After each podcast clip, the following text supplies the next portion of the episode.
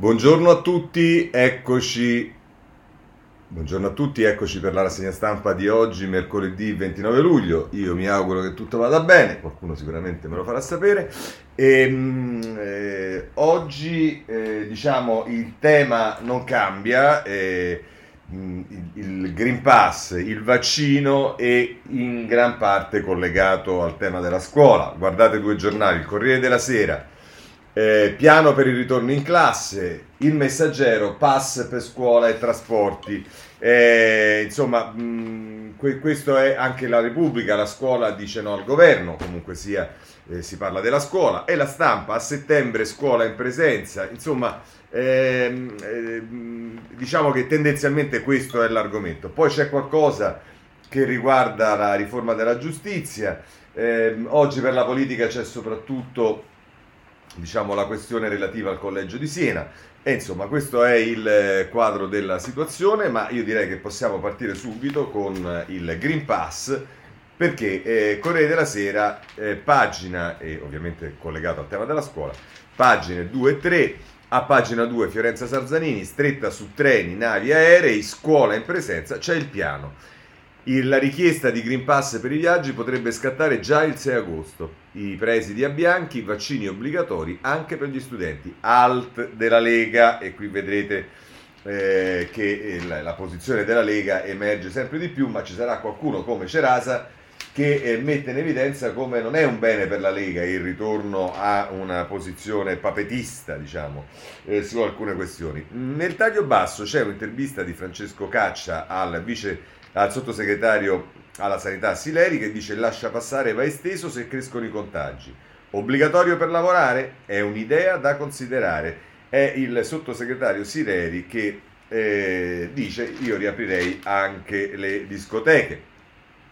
Se volete poi a pagina eh, tre eh, c'è Marco Galluzzo eh, che parla della corsa del Premier per chiudere i dossier importanti entro l'estate. Settimana cruciale tra decisioni sulla Carta Verde e sulla giustizia, oggi la cabina di regia politica e domani il Consiglio dei Ministri. Poi c'è anche chi eh, diciamo eh, non vede per Draghi eh, una buona eh, situazione, e mi riferisco in particolare eh, al Libero, eh, ve lo faccio vedere subito, in prima pagina. Arrivano le rogne, Draghi rischia la faccia e la pelle, Green Pass, scuola, giustizia e recovery, la palude della politica frena Super Mario. Questo è quello che scrive Piero Senaldi sul, sul Libero, e vediamo che in alcuni casi queste diciamo preoccupazioni sono eh, confortate dalla realtà, almeno da quella che appare, perché per esempio su, molti giornali, su alcuni giornali c'è scritto che eh, il disegno di legge sulla concorrenza, che è quello di cui invece nei giorni scorsi si era detto il Consiglio dei Ministri si sarebbe occupato, eh, mh, verrà rinviato, c'è un problema riguardo alle spiagge come sappiamo, e va bene, vedremo, vedremo eh, poi più là. La Repubblica del Green Pass eh, se ne occupa come il Corriere della Sera, però a pagina, eh, ehm, a pagina cinque eh, eh, parla... Eh, mette delle storie riguardo al Green Pass, dai guariti agli espatriati il Green Pass è un miraggio, tra pochi giorni scatta l'obbligo per accedere nei locali al chiuso, ma si moltiplicano i casi di chi non riesce a scaricarlo. Eh, tra l'altro qua sotto c'è scritto la corsa per riconoscere i vaccinati all'estero parte dagli statali, avvio sperimentale delle modalità per la validazione, ma solo per i dipendenti pubblici che vivono fuori dall'Italia, poi toccherà agli altri. Insomma, no, dicevo, questa storia che eh, non, non si riesce a scaricare, ma poi ci sono dei giornali, per esempio, mi pare sul Libero c'è, scritto, c'è un, un articolo che dice che sono stati scaricati cinquantadue milioni, evidentemente, del Green Pass italiano, cioè quello che eh, eh, prevedeva evidentemente anche la prima... Eh, anche solo le, le, il pass con una sola dose, ma eh, eh, anche se poi è cambiato, però diciamo chi l'ha scaricato prima l'ha scaricato, però insomma si parla di cinquantadue milioni. Eh, andiamo sul tempo, perché eh, il tempo diciamo eh, è un po' più tranchant. Eh, Green Pass utile dopo due mesi, sugli indecisi preoccupiamoci, ma sono stati disorientati da quanto detto su AstraZeneca. Chi è che eh, dice questo? È il professor eh, eh, Vaia, che è il direttore sanitario dello Spallanzani, eh, che diciamo commenta per l'appunto il Green Pass, ehm, lo fa a, poi a pagina cinque Pietro De Leo. Eh, sarebbe stato preferibile aspettare il richiamo per rilasciarlo, ma così è già qualcosa. Dice: dobbiamo preoccuparci di chi è disorientato, spesso a causa di quanto si è detto su AstraZeneca. Ma sì, perché non c'è dubbio che poi una parte, magari non di quelli che scendono in piazza, ma come dicono alcuni in televisione, eh, io sono convinto che chi non lo fa perché ha paura e via dicendo non è un esaltato che scende in, pazza, in piazza, è un, sono persone che Eh, a cui va spiegato che sono preoccupate e, e anche sicuramente a causa delle cose che sono state scritte quando c'è stato il problema di AstraZeneca e via dicendo. Se andiamo sul Messaggero, eh, a pagina tre c'è un'altra intervista ed è quella a Carlo Sangalli, che è il presidente di Confcommercio, che dice: solo profilassi e certificato ci faranno uscire dal tunnel.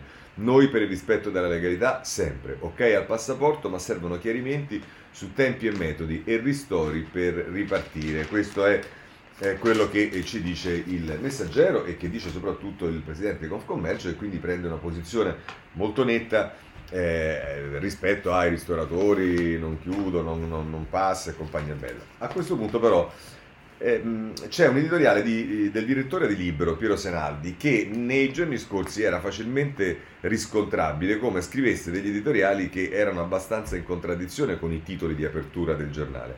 Oggi mi sembra, ma una mia valutazione, cerca di mettere, diciamo, eh, di metterci una pezza trovando una, un, un punto di equilibrio che però, insomma, mi pare un po' fragilino. Eh, a questo punto meglio l'obbligo di vaccino, basta caos, scrive Senaldi. Due premesse: la prima è che il presidente Draghi non ha bisogno di consigli, soprattutto di quelli non richiesti; la seconda è che ognuno è libero di pensarla come, si, come crede, così come i leader politici sono padroni della linea dei loro partiti. Però tutto questo, discutere sull'obbligo del vaccino e su eventuali limitazioni alla libertà per chi preferisce evitare la dose, non fa che creare ansia, confusione e soprattutto non porta da nessuna parte. Sì, no, forse, vediamo, ma solo per alcune categorie, insegnanti sì ma studenti no, per fasce di età, ma anche patologie, aspettiamo a vedere che succede. Insomma, non si capisce nulla e tanta babbele non fa che radicare nelle loro convinzioni le fazioni opposte, quelle favorevole al rigore e quella contraria a qualsiasi impostaz- imposizione. Scrive ancora Senaldi: intanto il tempo passa e il virus rialza la testa. L'impressione è che la situazione stia sfuggendo di mano anche a uno Mario, a uno Mario Draghi, che le mani le ha ben salde. E allora la soluzione sarebbe una sola, nel senso che se il Premier ha maturato, sentito i suoi consulenti, la convinzione che la vaccinazione obbligatoria è l'unica via di salvezza, non ha che da prendere una decisione in tal senso e annunciare che, si, eh, che chi si sottrae eh, avrà limitate per sua scelta alcune libertà. Dalla sua avrebbe l'articolo sedici della Costituzione: ogni cittadino può circolare e soggiornare liberamente in qualsiasi parte del territorio nazionale, salvo le limitazioni che la legge stabilisce per motivi di sanità o di sicurezza. Eppure l'articolo trentadue: la Repubblica tutela la salute come fondamento, fondamentale diritto dell'individuo e interesse delle collettività e garantisce cure gratuite agli indigenti. Nessuno può essere obbligato a un determinato trattamento sanitario se non per disposizione di legge. Rendere la vaccinazione obbligatoria, salvo esenzioni di carattere sanitario, è quindi possibile senza per questo cadere in una dittatura o violare la Costituzione. Altrimenti basta chiacchiere, liberi tutti e vada come vada.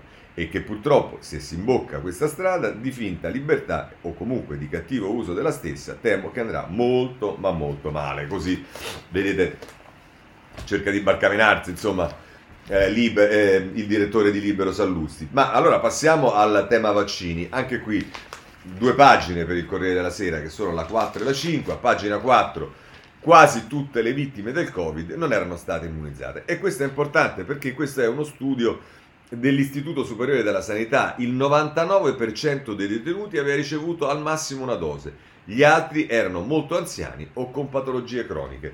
È Margherita De Bach che eh, parla di questo eh, studio fatto, di questa analisi, di questo rapporto fatto dall'Istituto Superiore di Sanità e che certificherebbe quello che ormai leggiamo da eh, parecchi giorni, cioè il fatto che in realtà il vaccino, eh, so- co- soprattutto con la seconda dose, ehm, elimina praticamente il rischio di finire in ospedale o peggio ancora di morire. Ma eh, sono i dati, iniziano ad esserci dati, non semplicemente impressioni, ma dati eh, come dire, di, di studio scientifici. Poi, se volete, a pagina cinque c'è un'intervista a, ad Abrignani, che fa parte del C T S, e dice: da vaccinati si è contagiosi fino al novanta per cento in meno, minori più benefici che rischi.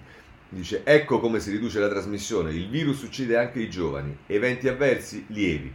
In Italia circa un bambino su dieci è obeso, una condizione che rappresenta uno dei fattori di rischio per le forme gravi di Covid.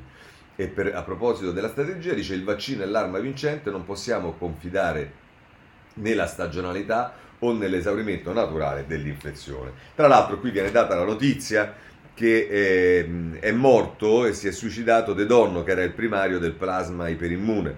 È un duro colpo per lui vedere il suo metodo abbandonato.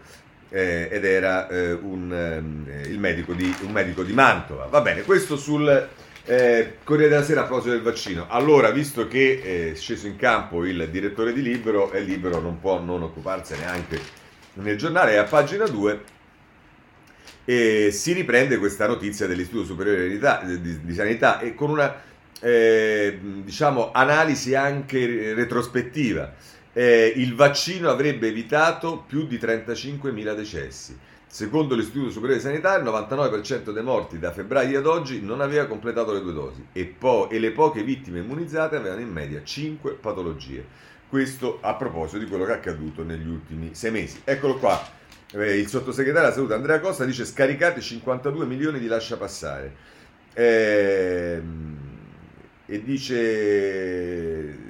Sì, sostanzialmente, insomma, dice, dice questo, quindi eh, io ripeto, immagino che quando si parla di cinquantadue milioni si riferisce, adesso non ho letto ad, con attenzione, ehm, ecco, dice: già cinquantadue milioni di italiani hanno scaricato il Green Pass, non significa che sono vaccinati, altrimenti saremmo all'immunità di gregge, ma che i contrari a lasciapassare sono una minoranza, certo, perché poi il Green Pass c'è anche per chi ha avuto il contagio e anche per chi eh, ha fatto il tampone quarantotto ore prima, quindi diciamo è il complesso, eh, come era facilmente eh, prevedibile. Voglio segnalarvi quello che accade in Inghilterra e che lo mette in evidenza, a proposito di studi, lo mette in evidenza l'Avvenire a pagina otto, se non erro, ci andiamo subito. Ehm, ecco, scendono i contagi, salgono i ricoveri, il paradosso britannico dei non vaccinati. Eh, calano drasticamente i casi e sembra superato l'incubo post-europei, ma questa settimana le ospedalizzazioni sono aumentate del venticinque per cento e i decessi del quaranta virgola quattro per cento, quasi tutte persone non protette. E vedete quindi che ritorna sostanzialmente eh, il tema che abbiamo visto poco fa sullo studio dell'Istituto Superiore di Sanità, quindi eh, via via si capisce che il vaccino è davvero fondamentale per Eh, diciamo ehm, evitare i ricoveri, per evitare la, eh, le morti e, e, e diciamo la parte più letale del, del vaccino. E, come vi ho detto, c'è tutto il tema legato alla scuola, che abbiamo visto sia nei titoli di apertura sia che nelle cose che abbiamo eh, guardato adesso, soprattutto per il Green Pass, ma poi arrivano le reazioni. E allora a pagina quattro Ilaria Venturi ci dice: scuola, presidi e sindacati in rivolta, regole certe o tornerà la D A D. La C G I L dice no agli spot, il governo investa sull'istruzione, altrimenti impossibili le lezioni in presenza. Il ministro Bianchi presenta domani il piano alle regioni per il ritorno in classe a settembre. E, e poi c'è la raccomandazione che arriva dal ministro agli studenti, eh, una forte raccomandazione a vaccinarsi, scusatemi, al personale, al personale docente. Eh, Messaggero anche, sapete che il Messaggero, chi segue questa rassegna stampa, lo metto sempre in evidenza, è su alcune questioni particolarmente attento, e oggi eh, Marco Conti e Francesco Malfetano parlano della strategia per la ripartenza, pass per scuola e trasporti, l'accelerazione di Draghi, domani il dossier in Consiglio dei Ministri. L'obbligo di vaccino per il personale, non per i ragazzi, dipenderà dal tasso di iniezioni.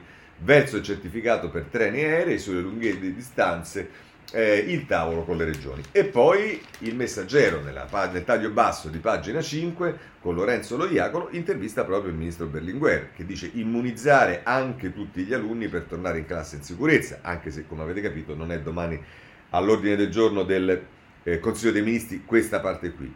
E poi dice, ehm, affinché funzioni serve che le famiglie facciano una scelta di responsabilità. Eh, ancora, eh, a proposito delle proteste Novax, io non vorrei mai essere libero di morire, ma di andare in aula senza rischiare. Così il ministro Bianchi sul Messaggero. A questo punto abbandonerei anche il tema della scuola e invece, per quanto riguarda i trasporti, vi segnalo un'intera pagina sulla Stampa, ed è la pagina tre, Rebus Trasporti, allo studio nuove norme in vista della ripartenza, ma i fondi stanziati non hanno rinnovato il settore e ora all'orizzonte spunta l'ipotesi del certificato. Eh, questo è sicuramente, quello dei trasporti, un problema serio, soprattutto quando ci sarà, come eh, ci auguriamo, la ripresa dell'inizio delle scuole e le scuole in presenza, e questo comporta che i trasporti subiranno inevitabilmente una pressione, e si ha la sensazione che, visto che questo è il terzo anno che succede, il secondo anno che succede, eh, diciamo non, non ci sia stata una grande accelerazione nelle contromisure. C'è tutta la partita dei Novax. Ora, c'è stata ieri una manifestazione a Roma, ma diciamo che non è stata proprio eh, un grande successo. Eh, Ne parla il Corriere della Sera, pagina sei, eh, solo in cinquecento nella piazza antipass, i timori del Viminale per il bis di oggi. I pericoli di assembramenti e infiltrazioni di violenti, prime denunce per gli organizzatori dei sit-in di eh, sabato scorso. E se volete poi a pagina sette ehm, c'è un'intervista con questo ragazzo di ventidue anni, Marco, che se non sbaglio a Lodi, sì esatto, che ha parlato nella piazza di Lodi, Lodi e dice: ero lì per caso e dicevano che il virus non uccide, e ha detto ai Novax chi era il papà, chi, ho detto ai Novax chi era mio papà, un medico che è morto per il virus. Sono un tipo riservato, ma avrei pensato di poter fare una cosa eh, così, mia sorella è fiera di me. E, e poi dice: tutti hanno il diritto di avere delle opinioni, a condizione però che si basino su Eh, basi reali. Beh, insomma, eh, mi pare a ventidue anni un ragazzo c'ha le idee abbastanza chiare, direi. Eh.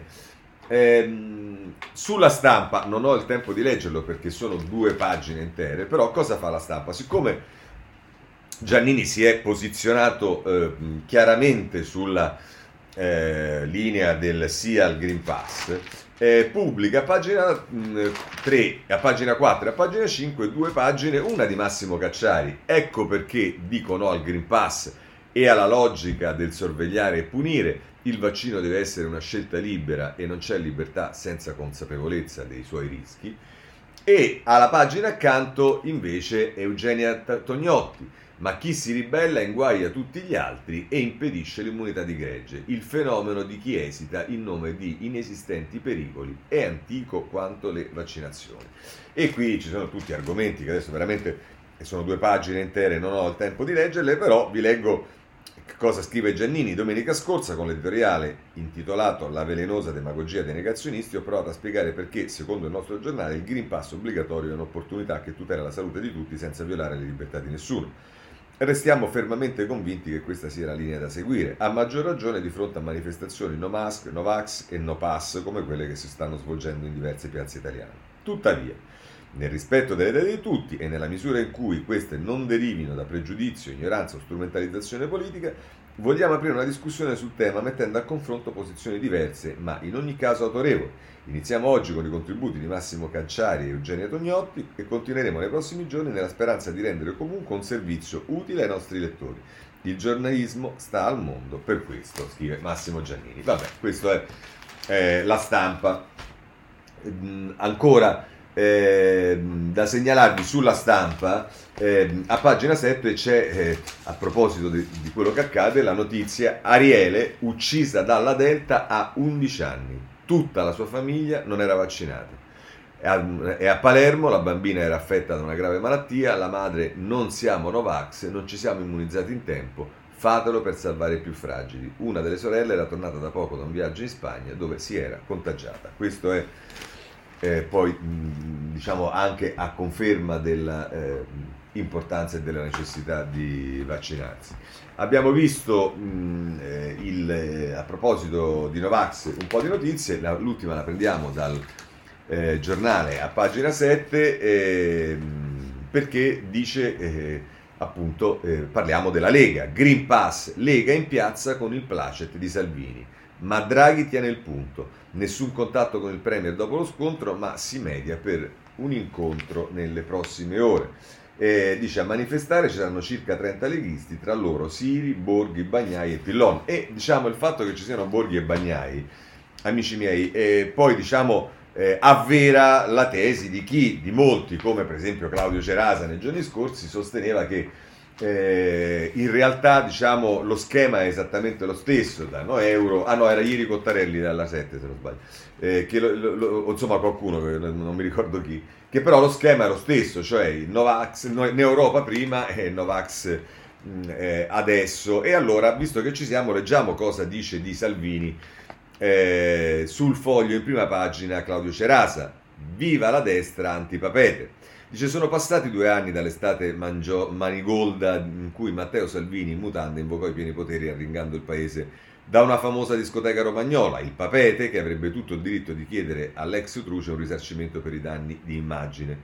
Due anni dopo, quell'estate che è costata a Salvini una lunga traversata nel deserto, si può dire che la destra italiana oggi si trovi di fronte a una consapevolezza difficile da negare.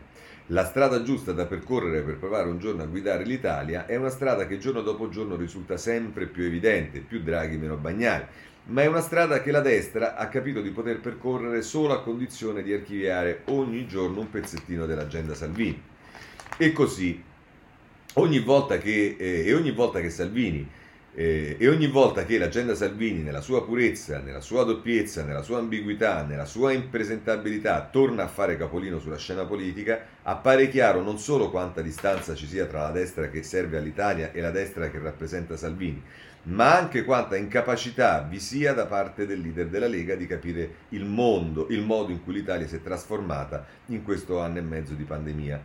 L'Italia che Salvini, insieme con Giorgia Meloni, ha scelto di rappresentare nell'ultimo miglio della pandemia, l'Italia che dice no al Green Pass, che dice ni ai vaccini, che delira sulla dittatura sanitaria e che cerca di rappresentare l'Unione Europea come una versione aggiornata dell'Unione Sovietica, è un'Italia che forse è ben rappresentata su alcuni social, ma è un'Italia minoritaria, buona più per un pappalardo che per un leader che ha scelto di intestarsi l'agenda Draghi. E poi va avanti e conclude così Cerasa. La stagione del post-emergenza pandemica ha ora incoraggiato Salvini a muovere qualche passo verso un graduale... Prima fa l'analisi di che cosa ha fatto Salvini intestandosi l'agenda Draghi e invece... Eh, ha incoraggiato Salvini a muovere qualche passo verso un graduale ritorno al passato, ma quello che forse Salvini non ha ben chiaro, anche del suo elettorato, è che la parte estremista alla quale il leader della Lega ha scelto di occhieggiare in questi giorni a colpi di no green, di, no green pass e ni vax è una parte piccola, infinitesimale, incompatibile non solo con la realtà, ma anche con lo zoccolo duro degli elettori che hanno imparato ad apprezzare sul territorio le doti di buon governo di alcuni presidenti di regione della Lega. Salvini proverà a usare l'estate per tornare ad essere eh, se stesso, ma il bagno di realtà imposto dalla sua vicinanza a Draghi rischia di metterlo in una trappola senza uscita. Per superare la stagione dell'impresentabilità, Salvini si è intestato l'agenda Draghi, ma trasformare l'agenda Draghi nell'agenda del futuro eh, sta aiutando gli elettori della Lega a capire che il centrodestra può avere futuro solo a condizione che Salvini e Meloni sia impedito di fare quello che sognano di fare, tornare ad essere quelli di un tempo.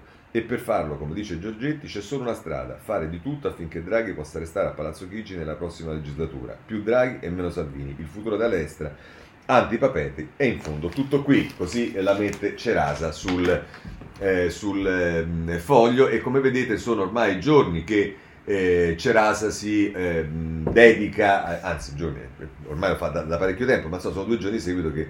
Eh, si, si diciamo, dedica alla destra e in particolare a Salvini e non poteva non come dire, eh, occuparsi dei cambiamenti rispetto al, alla prima parte dell'azione eh, del governo da parte del leader eh, della Lega.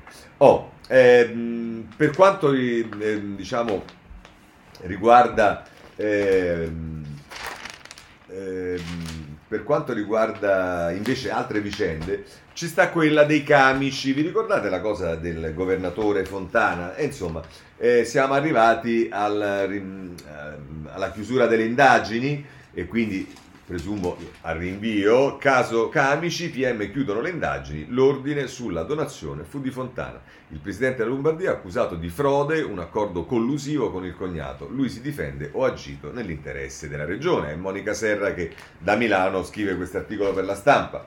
Parlando di Fontana non possiamo però non vedere come la mettono eh, anche eh, eh, altri due giornali. Uno è un giornale della destra e vicino certamente anche al, a Fontana, eh, ed è il giornale a pagina, ed è Libera, pagina sette, eh, Claudio Osmetti: Fontana aiutò la regione, i P M lo accusano di frode. Chiusa l'inchiesta sui camici, il governatore leghista verso il processo per i dispositivi consegnati al Pirellone: non ho nessun ruolo nell'azienda di mio cognato, ho solo favorito la donazione.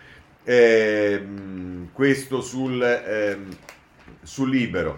Eh, tra l'altro qui nella pagina, e ve lo dico perché poi vedremo invece eh, che il Domani si dedica a questo, eh, c'è la notizia: Leonardo assume il figlio di Tabacci. Leonardo, il colosso italiano specializzato nel settore aerospaziale e degli armamenti, ha assunto il figlio di Bruno Tabacci, Simone. Secondo il quotidiano Domani, ecco, lo stipendio è inferiore ai centomila euro annui, ma sorge un problema di conflitto di interessi. Bruno Tabacci, infatti, con la carica di sottosegretario alla Presidenza del Consiglio, ha assunto anche la delega alle politiche aerospaziali, proprio il settore in cui opera Leonardo. Beh, insomma, diciamo che qualche dubbio eh, in effetti potrebbe anche scattarci. Ma vabbè, allora, visto che ci siamo, ve lo dico, eh, ve lo dico subito, il Domani ci titola in apertura, eh, casi, così Leonardo ha assunto il figlio del braccio destro di Mario Draghi. Ora, eh, questa roba di, del Domani, come vi ho detto, che si sta un po' fattizzando, eh, per cui bisogna mettere che non è che è Tabacci che è il sottosegretario alla Presidenza del Consiglio, ma è il braccio destro di Mario Draghi. Ora,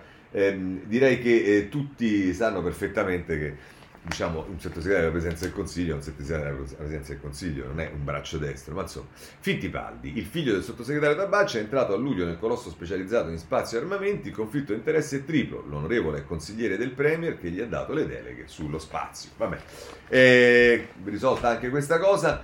Eh, vi dicevo un altro giornale però, eh, che, come mh, ricorderete quando è iniziata tutta questa inchiesta, Eh, mh, direi per una cosa abbastanza campanilistica, cioè eh, Roma contro Milano, è Il Messaggero che ha seguito sempre con particolare attenzione, diciamo, eh, salvare la faccia a Fontana, così nasce la frode dei camici. Chiusa l'inchiesta, il P M, il, P M go, eh, il governatore della Lombardia antepose il suo interesse, nel mirino le formali, la fornitura affidata al cognato, la replica: non mi riconosco nelle eh, accuse. Eh, questo è eh, Il Messaggero a pagina dodici. Beh, abbandoniamo anche questo e a questo punto passiamo eh, ad altre questioni.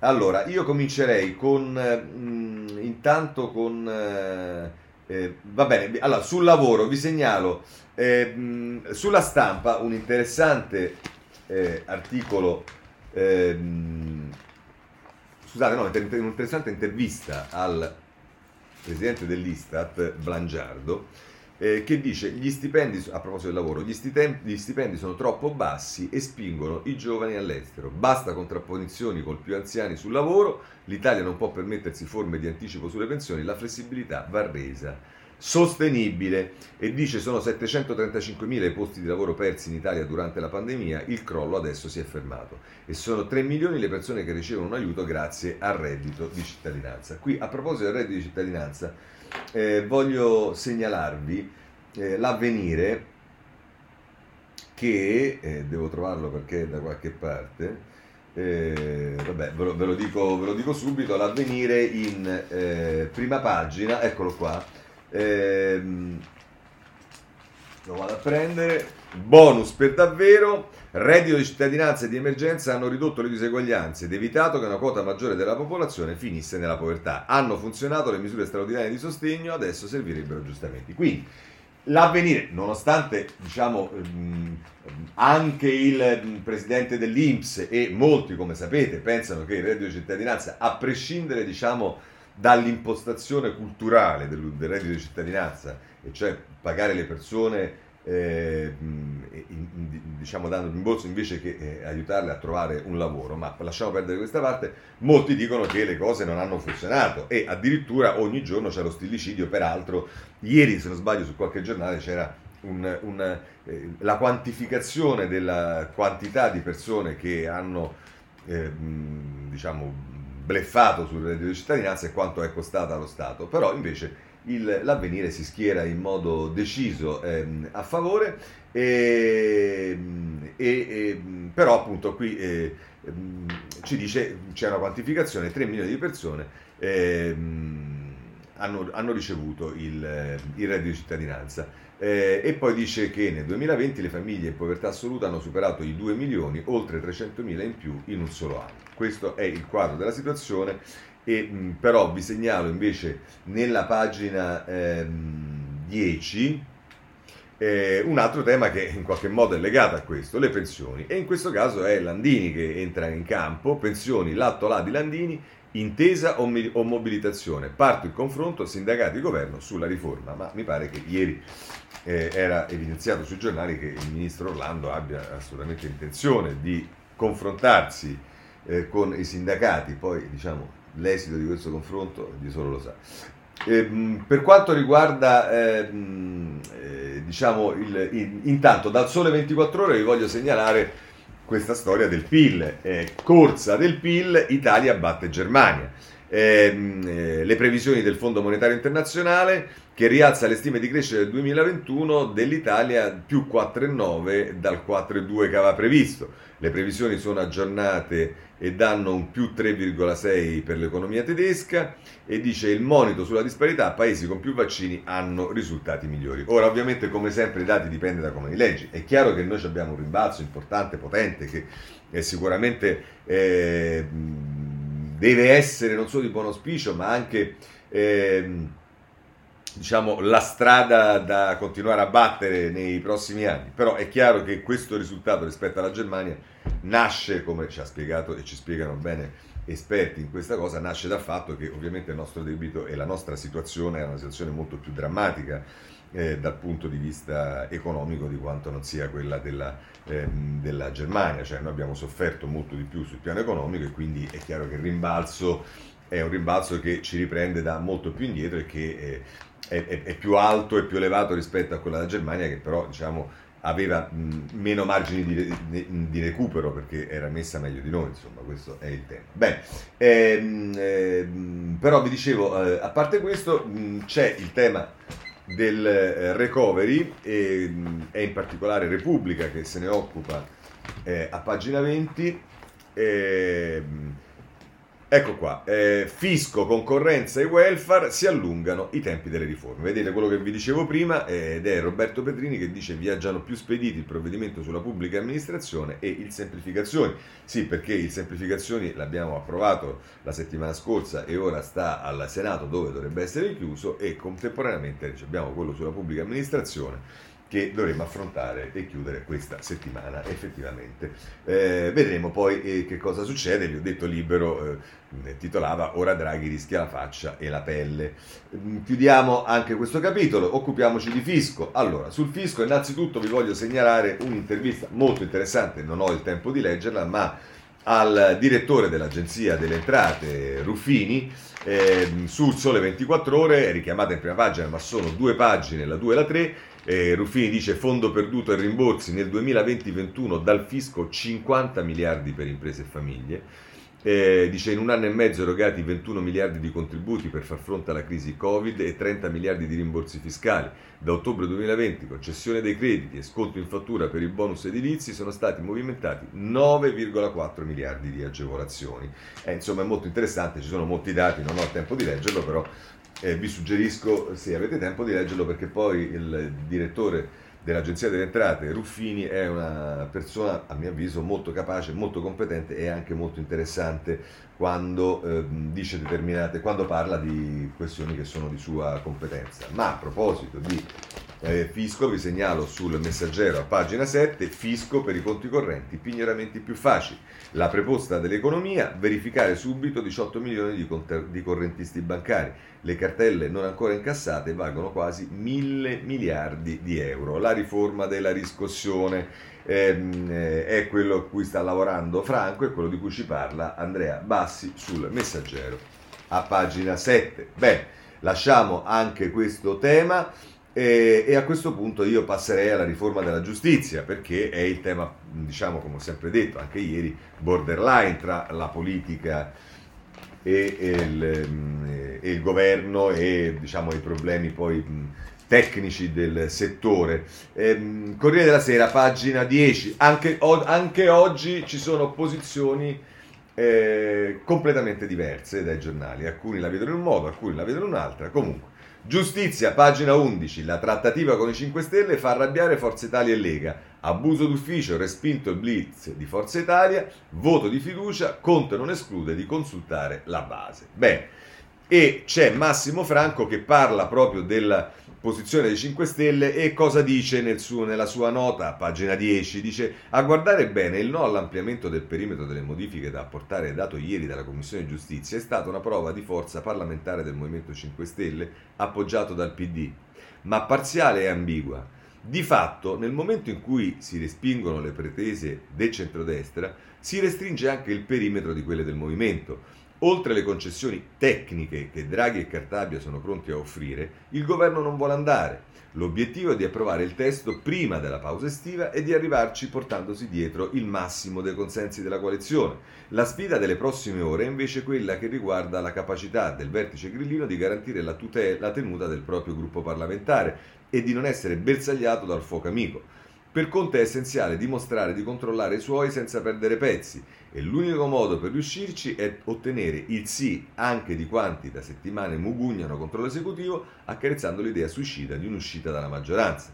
Concludere la marcia verso la leadership che definisce chiara e forte, riemergendo con un Movimento cinque Stelle anche formalmente lacerato, sarebbe una sconfitta. Confermerebbe il sospetto che il Movimento cinque Stelle abbia preferito scaricare sul governo l'incapacità di comporre i contrasti interni, come eh, Conte ha, avuto, eh, ha voluto precisare che i rilievi non nascono da esigenze di bottega. Giustificazione preventiva, evidentemente teme che una rottura finirebbe per dare esattamente l'impressione opposta. Questo è quello che scrive, eh, che scrive Franco. Poi, a proposito di, di, di, di, di, di, diciamo di, di valutazioni politiche diverse, eh, Corriere della Sera, pagina undici, nel taglio basso: li aspettiamo in commissione, il giustizialismo non parla. Chi parla è il capogruppo di Forza Italia eh, alla Camera, Occhiuto, candidato anche governatore, come sapete, in Calabria. Ora, l'unico problema è che Occhiuto, diciamo, minaccia di eh, ripercussioni in commissione. Eh, chi conosce un po' la situazione con i tempi, i lavori parlamentari, eccetera, eccetera, ehm, qualcosa mi lascia credere che non ci sarà questo grande dibattito in commissione, perché si andrà in aula direttamente con la fiducia, ma ovviamente poi eh, vedremo. Repubblica, come la mette Repubblica, che sicuramente è molto più schierata su questo, ehm, eh, andiamo a pagina sette. Eh, giustizia, ora è la Lega a mettere il veto e Conte, modifiche o non votiamo. Liliana Minella e Matteo Pucciarelli: dopo le aperture del governo al Movimento cinque Stelle sui processi di mafia, gli altri partiti rivendicano cambiamenti alla riforma Cartabia. Draghi e la ministra quattro ore a colloquio perché il tempo stringe. Toti dice: il Premier mi ha convinto a ritirare gli emendamenti. Toti è uno dei leader di eh, Coraggio Italia, mi pare che si chiama così eh, la cosa. Così. Comunque, Repubblica la mette in questo modo. Eh, la Stampa se ne occupa a pagina undici. Ehm, Giustizia, Draghi adesso teme i veti, Lega contro Conte, sì al vecchio testo. Ma soprattutto eh, vi segnalo nel taglio eh, basso della Stampa un appello che avevamo visto, se non sbaglio, ieri sul Riformista e che viene ripreso eh, sotto la, diciamo, la, la, la, la, la classificazione il caso. Cinque illustri giuristi a Cartabia, torniamo alla vera prescrizione. L'appello degli studiosi di diritto alla ministra, così il processo rischia di diventare un rebus. Quindi vedete che c'è addirittura chi, eh, io sono assolutamente d'accordo, nel senso che poi stiamo parlando, appunto, come sapete, di una mediazione che noi abbiamo accettato ma che non ci piace, quella approvata in Consiglio dei Ministri, e eh, io sono sempre con, più convinto che la soluzione migliore sarebbe ritornare alla prescrizione, esattamente come era stata immaginata nella riforma Orlando. Eh, questo è. Poi, se volete, c'è anche un, il commento di eh, Marcello Sorgi: le, tro, le toghe, una strana eh, con, coincidenza, e si riferisce a quello che sta accadendo alla Procura di Milano, ma insomma va bene. Eh, questo è, è tanto, nel senso che poi mh, c'è se, è sempre lo stesso soggetto, il C S M, che dà il parere sulla cosa della giustizia e poi eh, si deve occupare ovviamente anche di quello che accade a Milano, e vedremo tra poco che non è una cosa semplice. Oh. Il Domani, come la mette il Domani? Beh, insomma, per le ragioni che vi ho detto prima, potete immaginare. La riforma ha obiettivi giusti, ma così la giustizia muore. E che cosa fa il Domani? Dà la, lo spazio per un intervento di tutta la pagina tre voi direte a chi, al procuratore capo di Potenza. Senza modifiche il testo della Cartabia causerà danni non tanto ai magistrati, ma al diritto dei cittadini alla verità giudiziaria. Una soluzione per accorciare i tempi del processo è quella di limitare l'appello ai soli reati più gravi.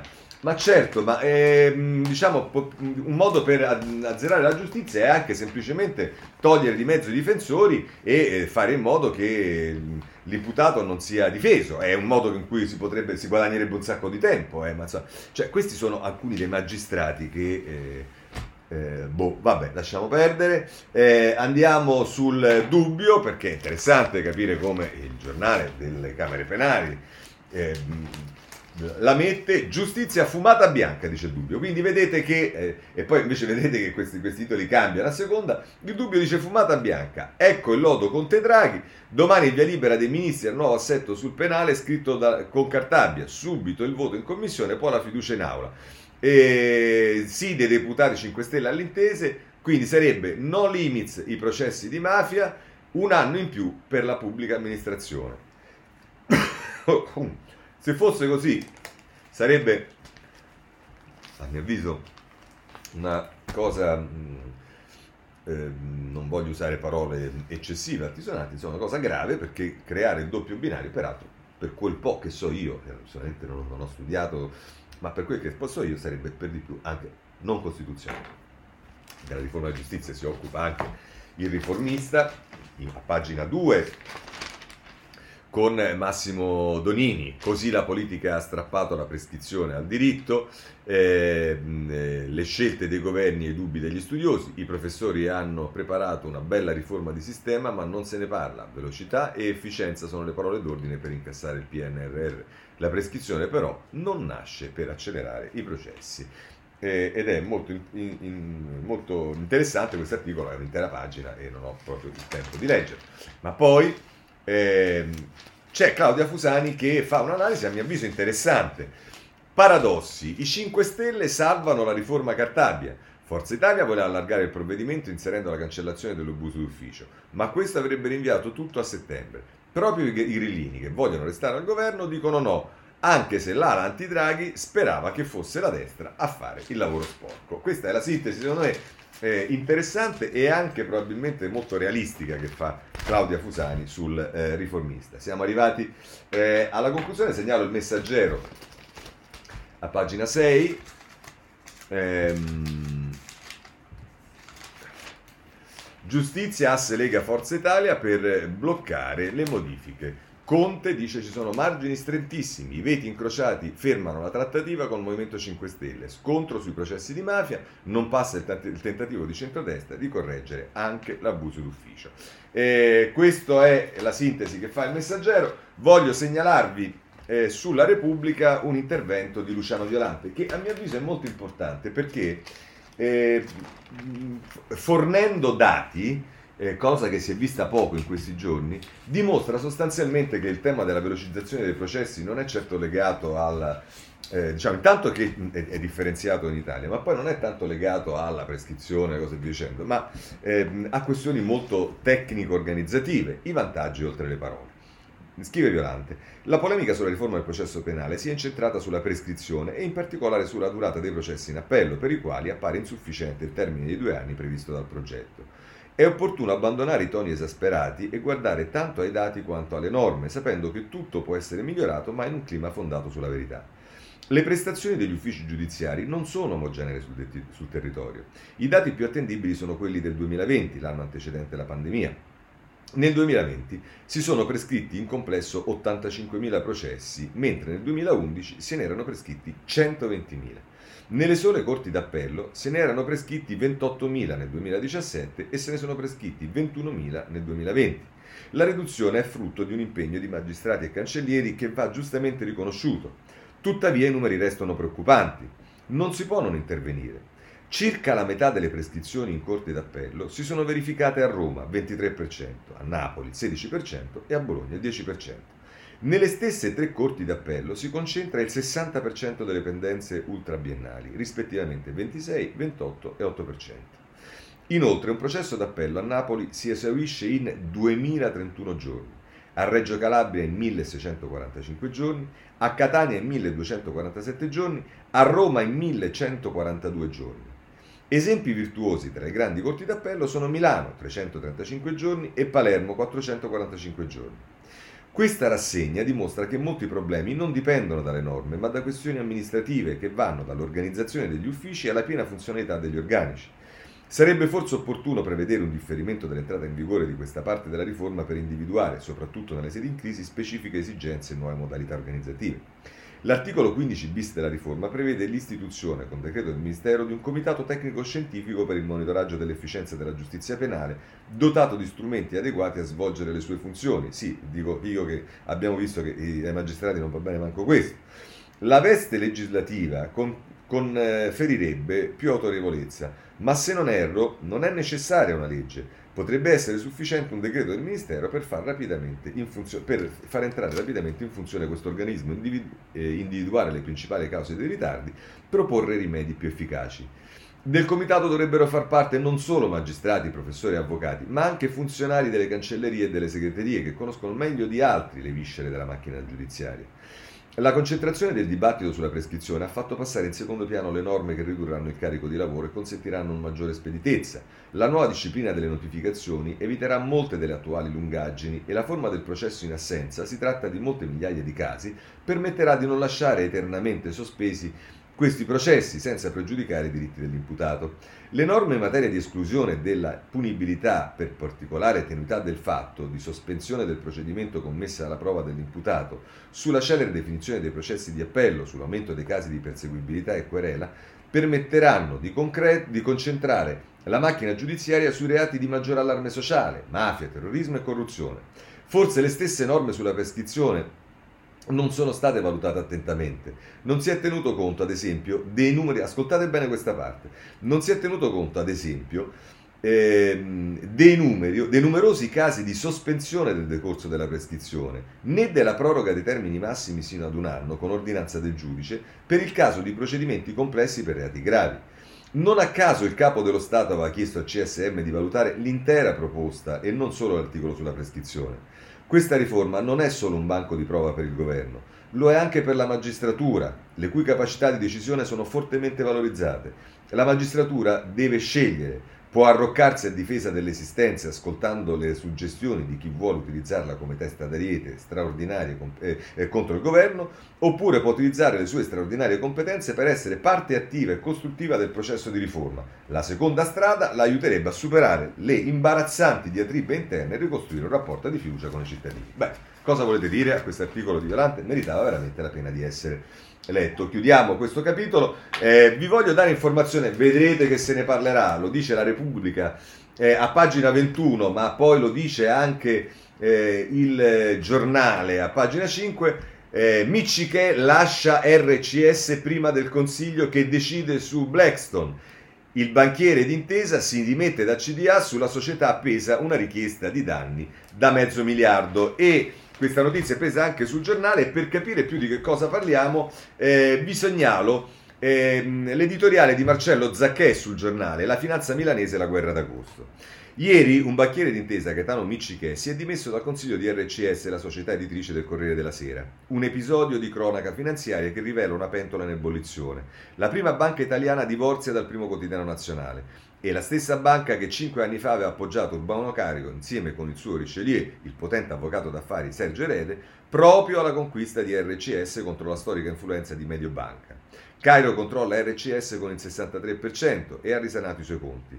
Ma da allora si è fatto molti nemici, e questo di Miccichè di ieri pare il via a una nuova battaglia per via Solferino, dove potrebbero giocare un ruolo anche soci nuovi, come la Unipol delle Coop di Carlo Cimbri e i vecchi Pirelli della Valle, che non hanno mai abbandonato l'idea di controllare il Corriere. Un giornale che, pur nel declino de- dell'editoria, rappresenta sempre uno strumento di potere straordinario. Di sicuro da ieri l'asse Cairo Intesa viene a mancare, e di fronte alla causa con i finanzieri U S A di Blackstone hanno chiesto a R C S seicento milioni di dollari, tutto diventa possibile. Anche perché le geometrie stanno cambiando pure dalle parti di Mediobanca, dove la D. Alberto Nagel ormai privo di grandi soci che lo sostengano, è in trincea sotto l'attacco dei due imprenditori più liquidi d'Italia, il patron di Luxottica Leonardo Del Vecchio, grande elettore del nuovo capo di Unicredit Andrea Orzel, e l'imprenditore romano Francesco Gaetano Caltagirone. Messi insieme sono arrivati al venticinque per cento del capitale della banca d'affari, a sua volta primo azionista del maggiore polmone finanziario italiano e grande custode di B T P Le Generali. Obiettivo dei due è proprio quello di scalare Mediobanca dal ruolo secolare di padre padrone dell'assicurazione triestine. Corriere da una parte, Generali dall'altra, i capisaldi della galassia di potere costituita da Enrico Cuccia sono le prede della guerra d'agosto, combattuta per la prima volta da soggetti nuovi, che forse trovano nel clima del governo Draghi il terreno più adatto per venire allo scoperto e giocarsi le loro carte. Questo vedrete, di questa storia di R C S, di Blackstone, se ne parlerà, se ne parlerà mo- mo- moltissimo. Eh, chiudiamo qui. Poi c'è tutto il tema... Eh, per quanto riguarda la politica, il tema dell'elezione nel collegio di, ehm, di Siena. Ehm, prendo la Repubblica eh, a, pagina, ehm, a pagina nove. L'appello di Letta Italia Viva: votatemi, e Renzi invita gli iscritti a sostenerlo. Seggio di Siena, il segretario Dem chiede unità per sventare la vittoria del candidato delle destre e Italia Viva apprezza. Ora... Ehm, Eh, vi dico molto francamente, lo dico anche a quelli, siccome sapete che io quando non sono d'accordo non faccio finta di niente, io penso che questa sia una scelta del tutto sbagliata, eh, perché eh, sappiamo perfettamente che l'accordo per votare Letta a, eh, a Siena è un accordo che eh, prevede di fatto eh, la continuazione del rapporto tra il Partito Democratico e cinque Stelle, che prevede poi che nel caso Gualtieri sia eletto a Roma, eh, Letta e il P D appoggerebbero un candidato con i cinque Stelle, Conte, nel collegio del, che fu di Paolo Gentiloni. Insomma, mi sembra una decisione che, capisco le pressioni, le cose e via dicendo, ma che sia del tutto in contraddizione con tutto quello che giustamente e saggiamente Matteo ha fatto e detto eh, in tutte queste settimane nei confronti, non per un fatto personale, ma perché facciamo politica e perché sappiamo perfettamente che Eh, questa vicenda ha anche un grande eh, valore politico, che è quello di eh, come dire, mh, consentire al mh, Partito Democratico di proseguire nella linea scellerata e, a mio avviso, autodistruttiva eh, dell'alleanza strutturale col Movimento cinque Stelle. Così l'ho detto, così qualcuno sicuramente adesso farà i commenti, ah no, eccetera, eccetera, però io penso che siamo per fortuna in un regime di libertà, di democrazia, e, e cosa che non è mai mancata dentro Italia Viva, e quindi c'è anche la possibilità di dire come la si pensa quando non si è d'accordo con Renzi, e una volta ogni cento può succedere.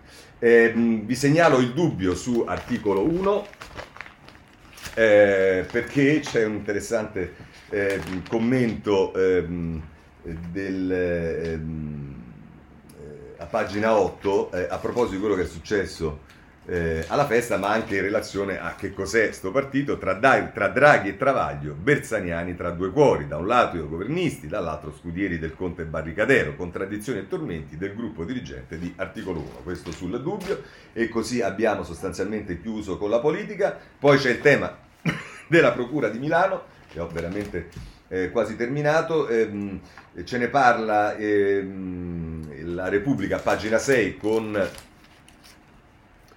con Luca De Vito e Giuliano Foschini, sotto la lente del C S M, la Procura di Milano e la gestione di Greco. Il figlio di Borrelli prende le distanze dal delfino del padre e firma Pestorari. E per Nobili, che non è Luciano, eh, non è un problema lavorare con il P M che passò le carte a Davigo. E, insomma, c'è una bella, un bel casino alla Procura di, eh, di Milano, e questo si intreccia ovviamente anche con...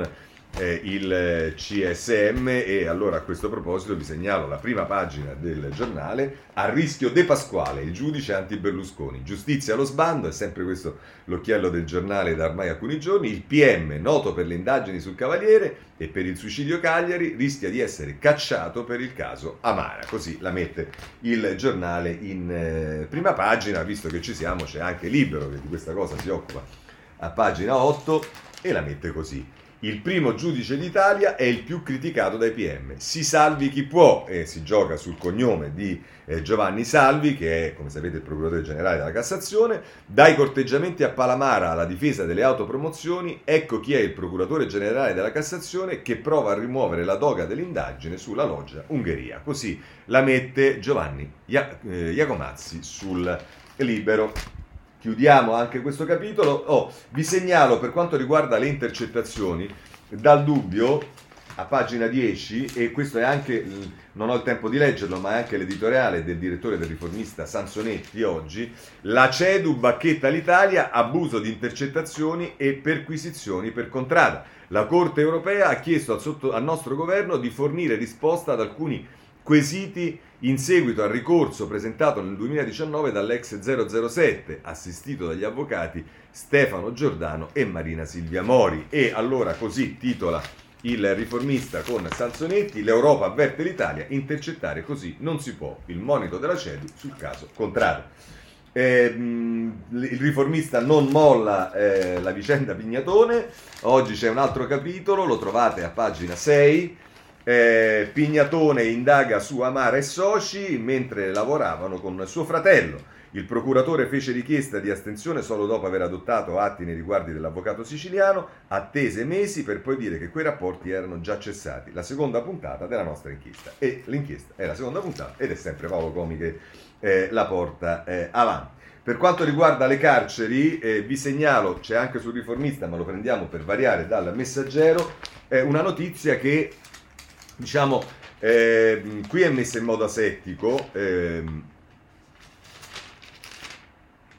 ehm, scusate,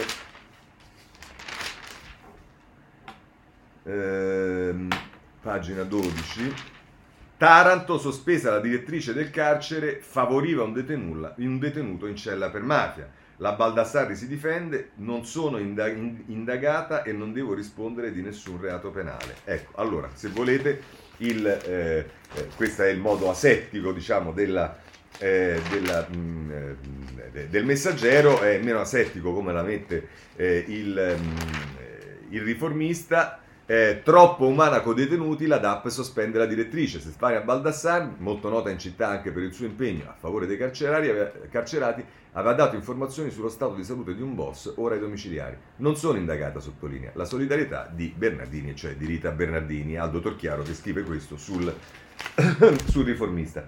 Eh, chiudiamo. Eh, Per quanto riguarda la, il referendum non c'è quasi niente, se non delle foto, notizia della firma di Emma Bonino dei referendum sulla giustizia. Vi segnalo sul Giornale, si continua sul tema delle riforme istituzionali, in questo caso eh, è, eh, a pagina quattro, si, ele- si elegga ora la Costituente, può farcela in soli due anni, e, e parla eh, Marcello Pera, che è già stato presidente del Senato, come ricorderete. E poi, per quanto riguarda le altre notizie, Genovese esce dopo otto mesi Eh, ai domiciliari, se non sbaglio, perché, perché deve curarsi. Eh, a Libera, pagina quindici, eh, Repubblica, eh, a pagina diciassette, eh, a proposito della, eh, de, de, de, della morte del eh, marocchino a Voghera. Eh, la sorella eh, si rivolge ad Ilaria Cucchi: Ilaria Cucchi, mi aiuti, giustizia per mio fratello, era fragile come il suo. Par- parla la sorella, la sorella del, raga- del ragazzo ucciso a Voghera, questo sulla Repubblica. Poi un po' tutti i giornali parlano dell'inizio del processo ehm, in Vaticano, Becciu e compagnia bella. ehm, ehm, si parla sui giornali, dopo, o- oltre che della Sardegna con gli incendi che ci sono stati e ancora la situazione drammatica anche dal punto di vista Del, dei danni, ma anche di quello che è successo ieri nel Comasco, nel lago di Como. Ci sono, abbiamo visto tutti i filmati in televisione e ne parlano un po' tutti i giornali. Vi voglio segnalare, così abbiamo praticamente concluso, il Corriere della Sera, che a pagina tredici si occupa dei rifugiati con ehm, un'intervista, eh, no scusatemi, con un intervento di Filippo Grandi, eh, che eh, è, il, è alto commissario delle Nazioni Unite per i rifugiati e che dice oggi la Convenzione compie settanta anni, i critici sostengono che sia uno strumento vecchio e superato, il lascito di, un, di un'era passata, invece è il contrario, se non verrà difeso e onorato saranno milioni a pagarne il prezzo. Ehm, questa è eh, la protezione dei rifugiati, non è delegabile. L'alto commissario per i rifugiati sul Corriere della Sera. Per quanto riguarda la politica estera, continuano le analisi sulla situazione a Tunisi, c'è una notizia terribile eh, che vediamo sul Corriere della Sera che arriva dall'India, eh, ne ha uccisa a diciassette anni perché indossava i jeans, picchiata a morte dai nonni, il corpo appeso a un ponte. Questo succede in India. Monica Ricci Sergentini ce ne parla sul Corriere della Sera. Eh, poi Israele, eh, il tema dello spionaggio, c'è chi ha fatto quel, eh, diciamo quel sistema che eh, si difende dicendo che eh, eh, a pagina dodici gli israeliani dell'N S O stiamo collaborando con l'inchiesta Pegasus, Pegasus. Con il nostro software sono state salvate decine di migliaia di vite. L'Arabia Saudita, non riveliamo dettagli sui clienti. Intervista alla manager di eh, questo software. Ehm, chiudiamo eh, con la Spagna. Ehm, c'è Corinna che fa causa a Re Juan Carlos e poi, da ultimo, sulla Stampa, pagina quindici, si parla delle prime condanne eh, che arrivano eh, da, a Hong Kong con la, eh, la legge cinese. A Hong Kong è la prima condanna con la legge cinese. Applicata la norma sulla sicurezza nazionale nell'ex colonia britannica, un ex cameriere ventiquattrenne in galera per terrorismo rischia l'ergastolo. Con questo chiudiamo la rassegna stampa di oggi. Vi ringrazio, se volete ci vediamo domani alle sette e mezzo. Buona giornata a tutti.